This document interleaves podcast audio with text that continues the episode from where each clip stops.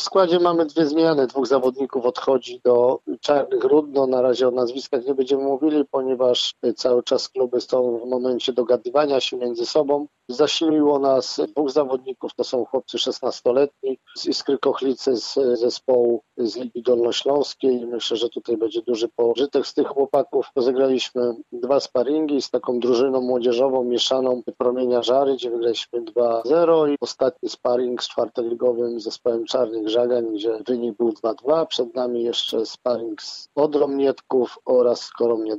No i już przystępujemy do meczu ligowego. Cel jest cały czas taki sam, utrzymanie się w lidze okręgowej, mimo tego, że mamy wysokie miejsce w tabeli, w miarę pokaźną liczbę punktów, to można dwa, trzy mecze wygrać i być w ścisłej czołówce w walce o czwartą ligę. Można dwa, trzy mecze przegrać na początku i znaleźć się w ogonie tabeli. Tutaj od miejsca szóstego, piątego na dół naprawdę jest niedużo punktów, żeby gdzieś tam popaść w naraz, dlatego musimy być skoncentrowani i chcemy zostać na następny sezon w okręgówce.